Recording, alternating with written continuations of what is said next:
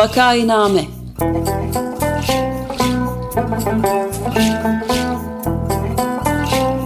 Salgın günlerinde memleket manzaraları. Hazırlayan ve sunanlar Güven Güzeldere ve Ömer Madra.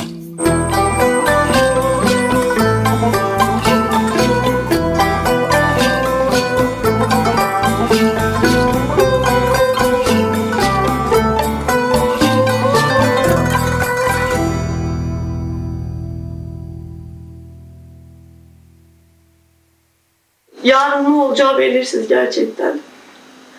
Arkamızda bu kadar nefret dolu insanlar varken bugün güzel bir şekilde uyuyoruz. Hayallerimiz var, umutlarımız var, yapacağımız çok şey var.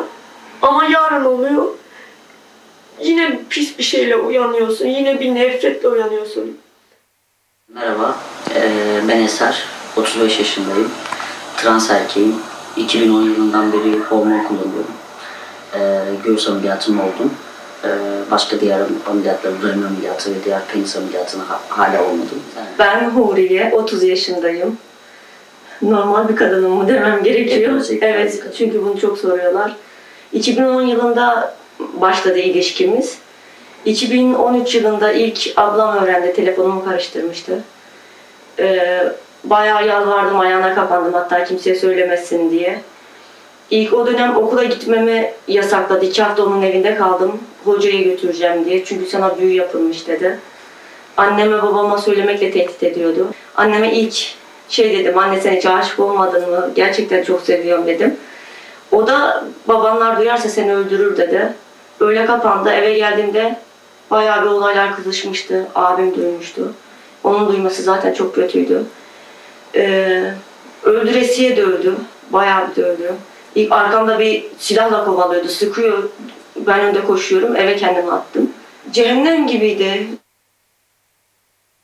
Merhaba. Vakainame'ye hoş geldiniz. Ben Güven Güzeldere. 2 haftadır İstanbul Sözleşmesi hakkında konuşmaktaydık. Bugün de yine ucundan İstanbul Sözleşmesi'ne bağlanan bir program yapacağız. 2 konuğumuz var. Akademisyen ve belgesel film yönetmeni Can Candan ve psikiyatri uzmanı Doktor Sevin Kaplan. Hoş geldiniz, merhaba. Merhaba, hoş bulduk. Merhaba, hoş bulduk. Az önce dinlediğimiz ses kaydını ben Medyascope'da izlediğim Eda Nur Tanış'ın yapmış olduğu bir söyleşiden kestim. Konuşanlar 30'lu yaşlarında. 2 kişi, bir çift, Huriye ve Eser, yaklaşık 10 yıldır birliktelermiş ve söyleşiden öğreniyoruz ki Eser bir trans erkek, fakat başlarına gelmeyen kalmamış. Kendi aile bireyleri tarafından tecavüzle, ölümle tehdit ediliyorlar, can güvenlikleri yok. Şimdi biraz bu konuları konuşalım istiyorum bugün, fakat bir küçük anekdotla başlamak isterim. Benim Amerika Birleşik Devletleri'nde çalıştığım üniversitelerden birinde ahbaplık ettiğim bir karı koca çift vardı.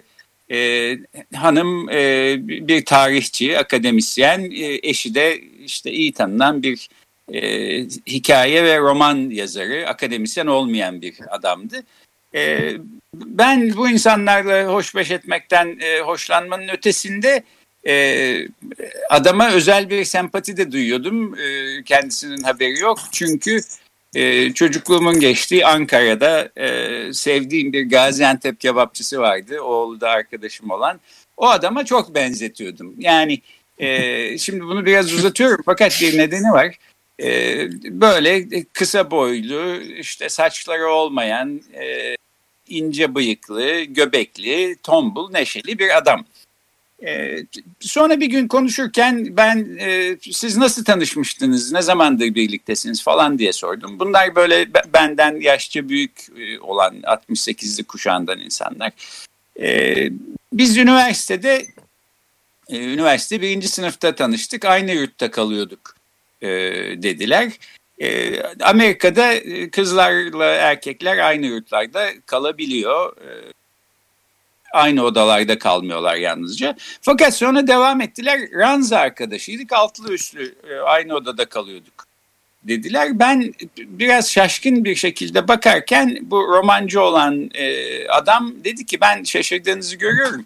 Ben üniversite birinci sınıftayken kadın bedeninde bir erkektim.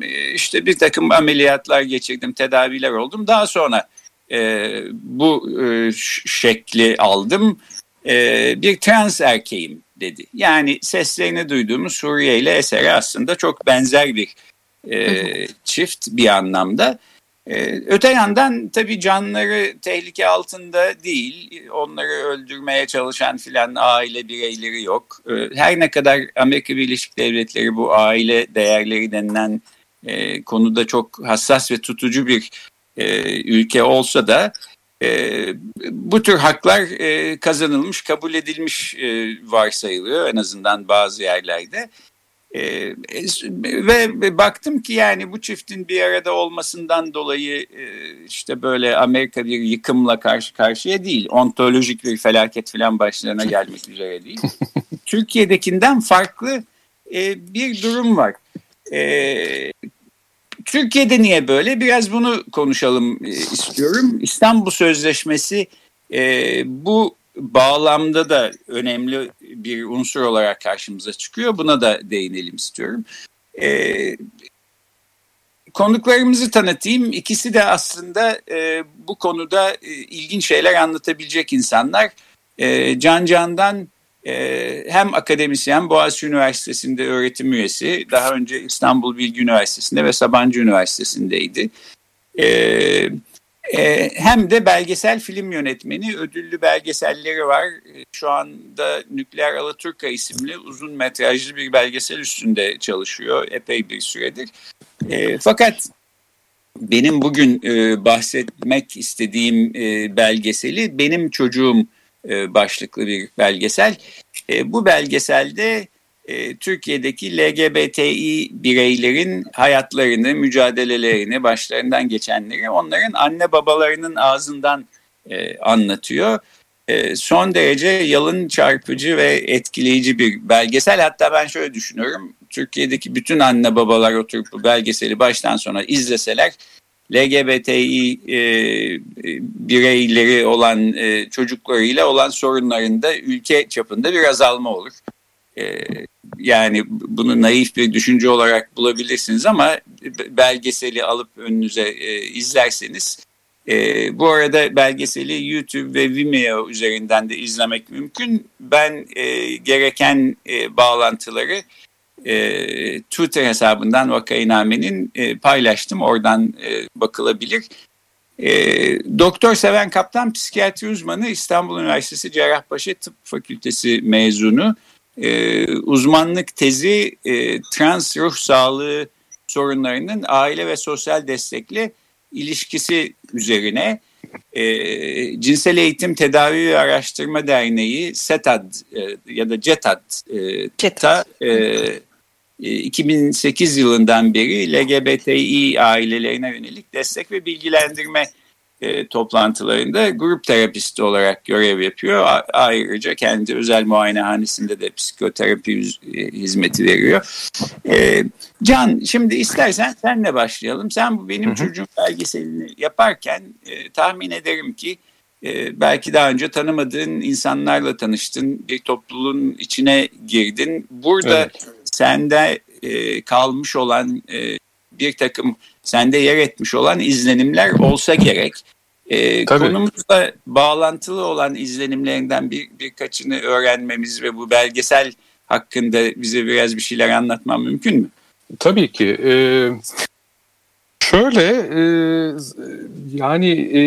Aslında Türkiye'de biz LGBTİ artı vatandaşlara yöneltilen şiddeti çok sık sık duyuyoruz aslında. Ve biraz önce dinlettiğin Huriye ve Esar'ın hikayesi de aslında çok bildiğimiz bir hikaye. Yani LGBTİ artı vatandaşlarımız cinsiyet kimlikleri ve cinsel yönelimleri yüzünden ayrımcılığa uğruyorlar, şiddete uğruyorlar. Hatta bir kısmı hayatlarını kaybediyorlar. Yani böyle bir silsileyi zaten biliyoruz. İşte örneğin Türkiye'de en çok bilinen cinayetlerden bir tanesi Ahmet Yıldız cinayetidir. Hatırlatmak gerekirse Ahmet Yıldız babası tarafından öldürülüyor. Ve yani İstanbul'da oluyor bu olay, Temmuz 2008 ve babası hala yakalanamıyor.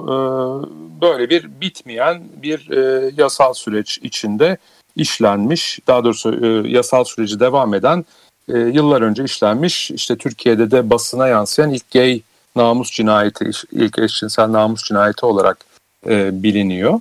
Şimdi bunlar hep bildiğimiz hikayelerdi ve benim ilgimi çeken şey ilk defa, bu da tamamen bir tesadüf şeklinde karşıma çıktı. Yani bütün bunları biliyoruz. LGBTİ hakları mücadelesinde ya fiilen yer alıyoruz, ya destekçi oluyoruz, ya işte bir yerinden tutmaya çalışıyoruz. Ama benim için benim çocuğum belgeselin hikayesi şuradan başlıyor. İlk defa hayatımda 2010'un Ekim ayıydı. LGBTİ artı vatandaşların ailelerinin hikayelerini dinledim ve bu bilindik, yani şiddet uygulayan aile, kabul etmeyen, reddeden, hatta öldüren aile hikayelerinin tam tersi hikayelerle karşılaştım. Yani bir şekilde çocuklarını oldukları gibi kabul edip onların hakları için mücadele etmeyi öğrenmiş olan ebeveynlerin hikayeleriyle karşılaştım. Ve bu hikayelerle karşılaştığım zaman da bu hikayelerin çok daha geniş kitleler tarafından dinlenmesi, duyulması, öğrenilmesi gerektiğini düşündüm. Ki hani senin söylediğin de biraz ona işaret ediyor diye düşünüyorum. Çok teşekkür ederim aynı zamanda. Bu hikayeleri toplumun genelinin duyması gerektiğini düşünerekten bu yolculuğa çıktım. Zaten o yolculukta 2010'dan itibaren başlayan ve şu anda da hala devam eden bir yolculuğa dönüştü. Çünkü 2010'da ilk defa böyle bir fikirle ortaya çıktık. Daha sonra da filmdeki ebeveynlerle birlikte ve filmdeki seven de filmde yer alıyor, uzmanlarla birlikte hep birlikte bu filmi gerçekleştirdik.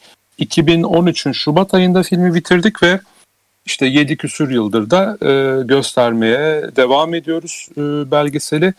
Biraz soruna dönersek aslında ailelerin anlattığı hikayeler çok geniş kitleler tarafından bence bir şekilde ortaklık kurulabilecek hikayeler. İşte mesela bu el alem meselesi, işte Türkiye'de acaba el alem ne der? İşte demin dinlettiğin ses kaydında da hani ailenin verdiği tepkinin arkasında aslında bir el alem korkusu var. Yani toplumsal bir baskı var.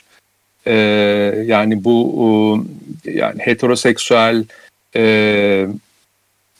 hani normalin heteroseksüel olarak algılandığı bir toplumda onun dışında düşen her şeyin ya da kadın erkek ikiliğinin yer aldığı bir toplumda onun dışında düşen her şeyin reddedildiği bir toplumun verdiği tepkilerden aslında bahsetmek mümkün bu hikaye özelinde de. Dolayısıyla filmdeki aileler bunun böyle olmadığının da mümkün olduğunu aslında bize gösteriyor. Yani aslında böyle bir hepimiz için bir ümit hikayesi ve bir değişimin, dönüşümün mümkün olduğunun hikayesi belgeselde yer alıyor. Evet ve çok da çarpıcı bir yalınlıkla anlatmışsın. Eline sağlık zaten. Teşekkür ederim. Yani orada yapmaya çalıştığım şey de şuydu. Yani o kendi bu hikayelerle ve bu hikaye anlatıcılarla karşılaşmamı bir nevi tekrarlamak istedim filmi kullanarak. Yani o yalınlık ve o samimiyet de biraz hani oradan kaynaklanıyor. Çünkü şunu yapmaya çalıştım. 7 ebeveynle karşılaşıyoruz filmde. 5 anne, 2 baba. Bu 5 anne ve 2 baba izleyiciyi bir nevi böyle yakasına yapışıp karşısına oturtsun. Küçük bir masanın karşısına oturtsun ve hikayelerini samimi bir şekilde anlatsın. Bak ben bunları yaşadım ve bunları sana anlatmak istiyorum şeklinde biraz o etkiyi yaratmaya çalıştık. Dolayısıyla filmin bir kısmı bu hikaye anlatımı, bir kısmı da bu ailelerin birbirlerini, aile bireylerinin daha doğrusu birbirlerini bulduktan sonra ne yaptıklarını tanıklık etmemizle geçiyor diyebilirim kısaca. Evet ve yani cinsiyet normlarının dışına çıkılan durumlarda bütün bu anne babaların aslında hem bir öğrenme hem de bir anlamda kendileriyle mücadele etme sürecinden geçtiklerini samimiyetle anlattıklarını görüyoruz. Hı hı. Burada da şimdi aslında soruyu Seven Kaptan'a sorayım. Bu dinlediğimiz ses kaydından benim ilk edindiğim izlenim burada tedaviye muhtaç, psikiyatrik tedaviye muhtaç insanlar var. Ama bunlar Huriye ile Eser değil. Kendi çocuklarını sokakta silahla kovalayan, öldürmeye çalışan filan işte bizzat babalar, abiler. Bunun arkasında herhalde Can'ın bahsettiği türden bir el alem ne der korkusu filan olsa gerek ama bununla açıklanabilir mi? Bunu sormak istiyorum fakat bir başka soruyla isterseniz başlayalım. Önce belki bize kısaca cinsiyet kimliğinin nasıl oluştuğu ve norm kabul edilen durumlarla norm dışı kabul edilen durumların ne şekilde meydana çıktığını kısaca bir özetleyerek başlar mısınız? Tabii. Ya ben genelde aile gruplarında da aslında bu bir takım kısa bilgilendirmeleri yaparken bir çocuğun dünyaya gelişinden anlatmaya çalışıyorum. İlk anne karnında embriyo büyürken bir takım kromozomal işte çaprazlaşmalar oluşuyor ve bebeğin cinsiyetine dair özellikler belirlenebiliyor.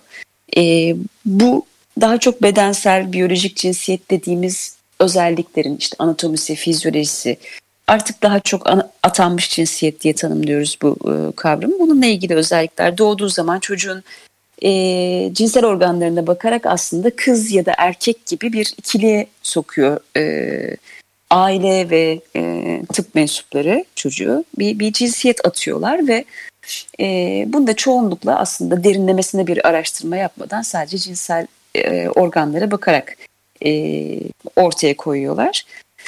Cinsiyet kimliği dediğimiz özelliğimiz ise yaşamın erken dönemlerinde hemen hemen 2-3 yaş civarında oluşmaya başlıyor. Bedensel özelliklerimizle ilişkili ama daha çok buradaki kavram bizim kendimizi belli bir cinsiyette algılamamız ve algılamamamız durumu gibi. Daha basit söylersek ben kızım ya da ben erkeğim duygum ya da ben her iki cinsiyette de hissetmiyorum da diyebilir bir kişi ama bir cinsiyette ait olma ya da olmama durumunu tanımlıyor cinsiyet kimliği.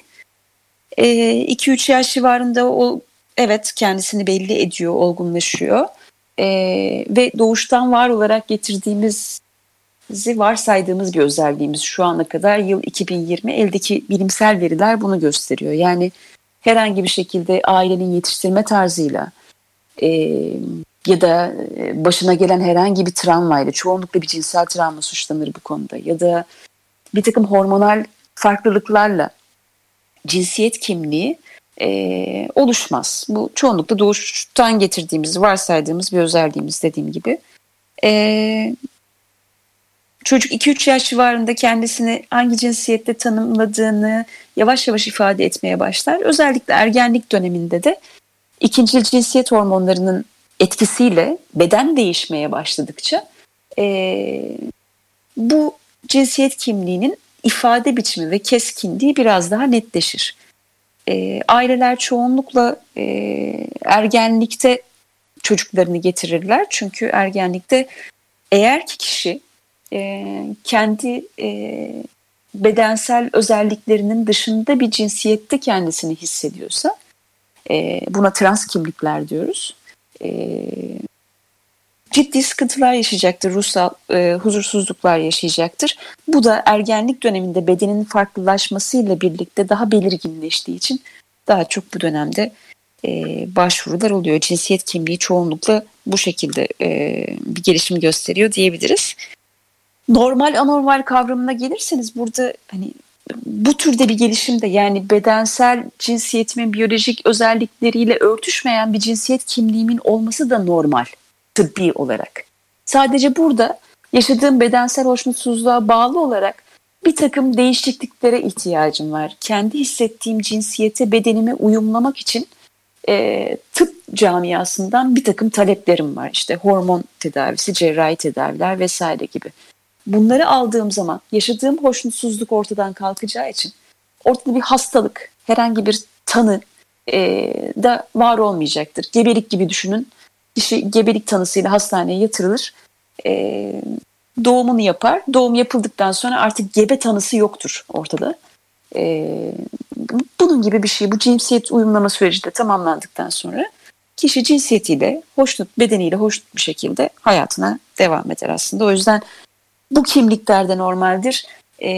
Cis dediğimiz transın karşıtı, yani cinsiyet kimliğiyle bedensel cinsiyet özelliklerinin örtüştüğü kişilerin varoluşları da normaldir.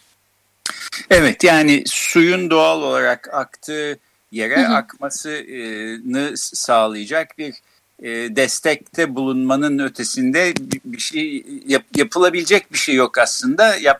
Başka bir şey de zaten yapmamamız gerekiyor diye anlıyorum. Evet. Yani yapılacak, pardon ben bir araya girebilir miyim? Yani tıbbi olarak belki yapılacak bir şey yok tabii ama yani sonuçta toplum olarak yapmamız gereken şeyler var. Yani hukuki koruma örneğin, ayrımcılığa karşı mücadele ederek bu süreçlerin daha rahat yaşanmasını sağlamak gibi. Aslında tabii ki hani tıp dışında toplum olarak yapmamız gereken şeyler var ve bu süreçte destek alınmasını istenen, gereken, talep edilen desteklerin alınmasını kolaylaştırıcı bir şeyler tabii ki yapmamız gerekiyor. Hani onu da bir not düşeyim. Tabii. Elbette, ona ters düşecek bir şey söylemek istemedim. Bu da İstanbul Sözleşmesi'nin önemini yeniden ortaya çıkartıyor. Yani İstanbul Sözleşmesi'ne karşı çıkanlar sürekli LGBTİ haklarıyla ilgili konularda karşı çıktıklarını söylüyorlar. Oysa kadın hakları konusuna da karşı çıktıklarını ama bunu belki söyleyemediklerini ben düşünüyorum. Fakat LGBTİ hakları da kadın hakları kadar korunması gereken haklar arasında. Dolayısıyla böyle bir kolay hedef haline getirilmesine de karşı çıkmak gerekiyor. Peki şimdi programın son dakikalarına gelmişken ben yine sözü sizlere bırakmak istiyorum. Kapatırken söylemek istediğiniz şeyler varsa ben araya girmeyeyim. Buyurun, son bitirişi sizler yapın lütfen. Ben ufak bir ayrıntı eklemek istiyorum, belki bir ufak düzeltme.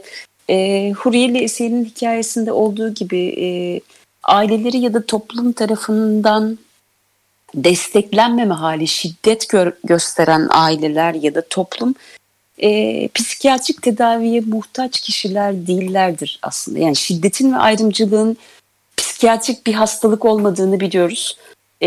Bu politik bir mevzudur ve burada tam da işte Can'ın da söylediği gibi, sizin de eklediğiniz gibi multidisipliner bir şekilde insanların öncelikle bilgilendirmek ve yasal güvencelerini de sağlayarak, hani bu bir, çünkü bir yerde sadece bu insanların varoluşlarının etkilendiği bir durum değil. Aslında ayrımcılık bir halk sağlığı da sorundur.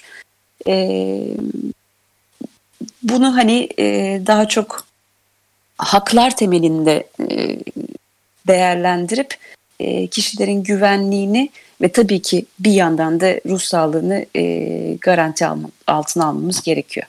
Evet. Tamam, buna katıldım.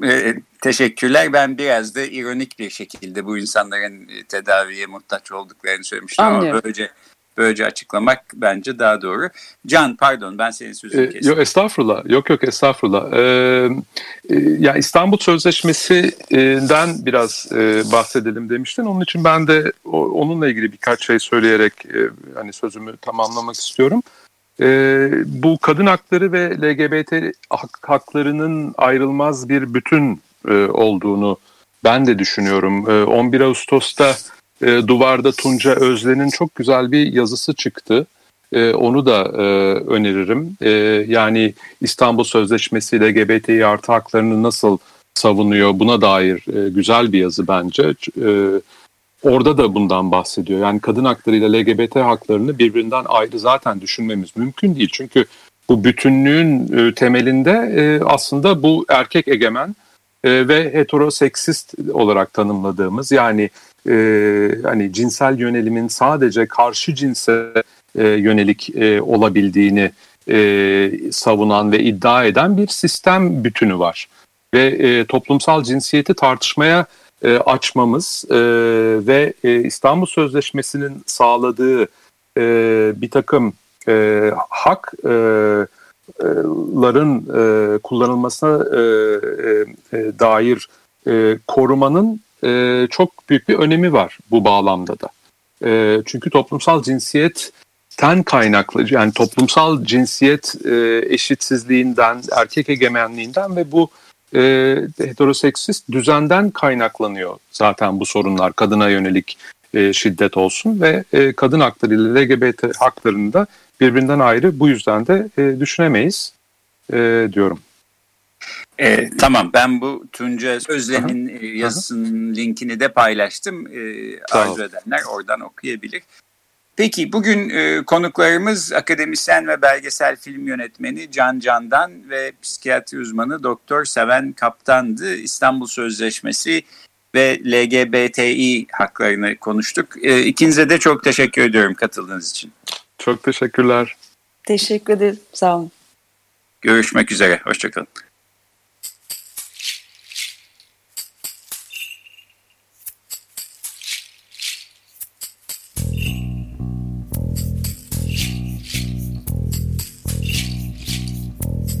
Vakainame.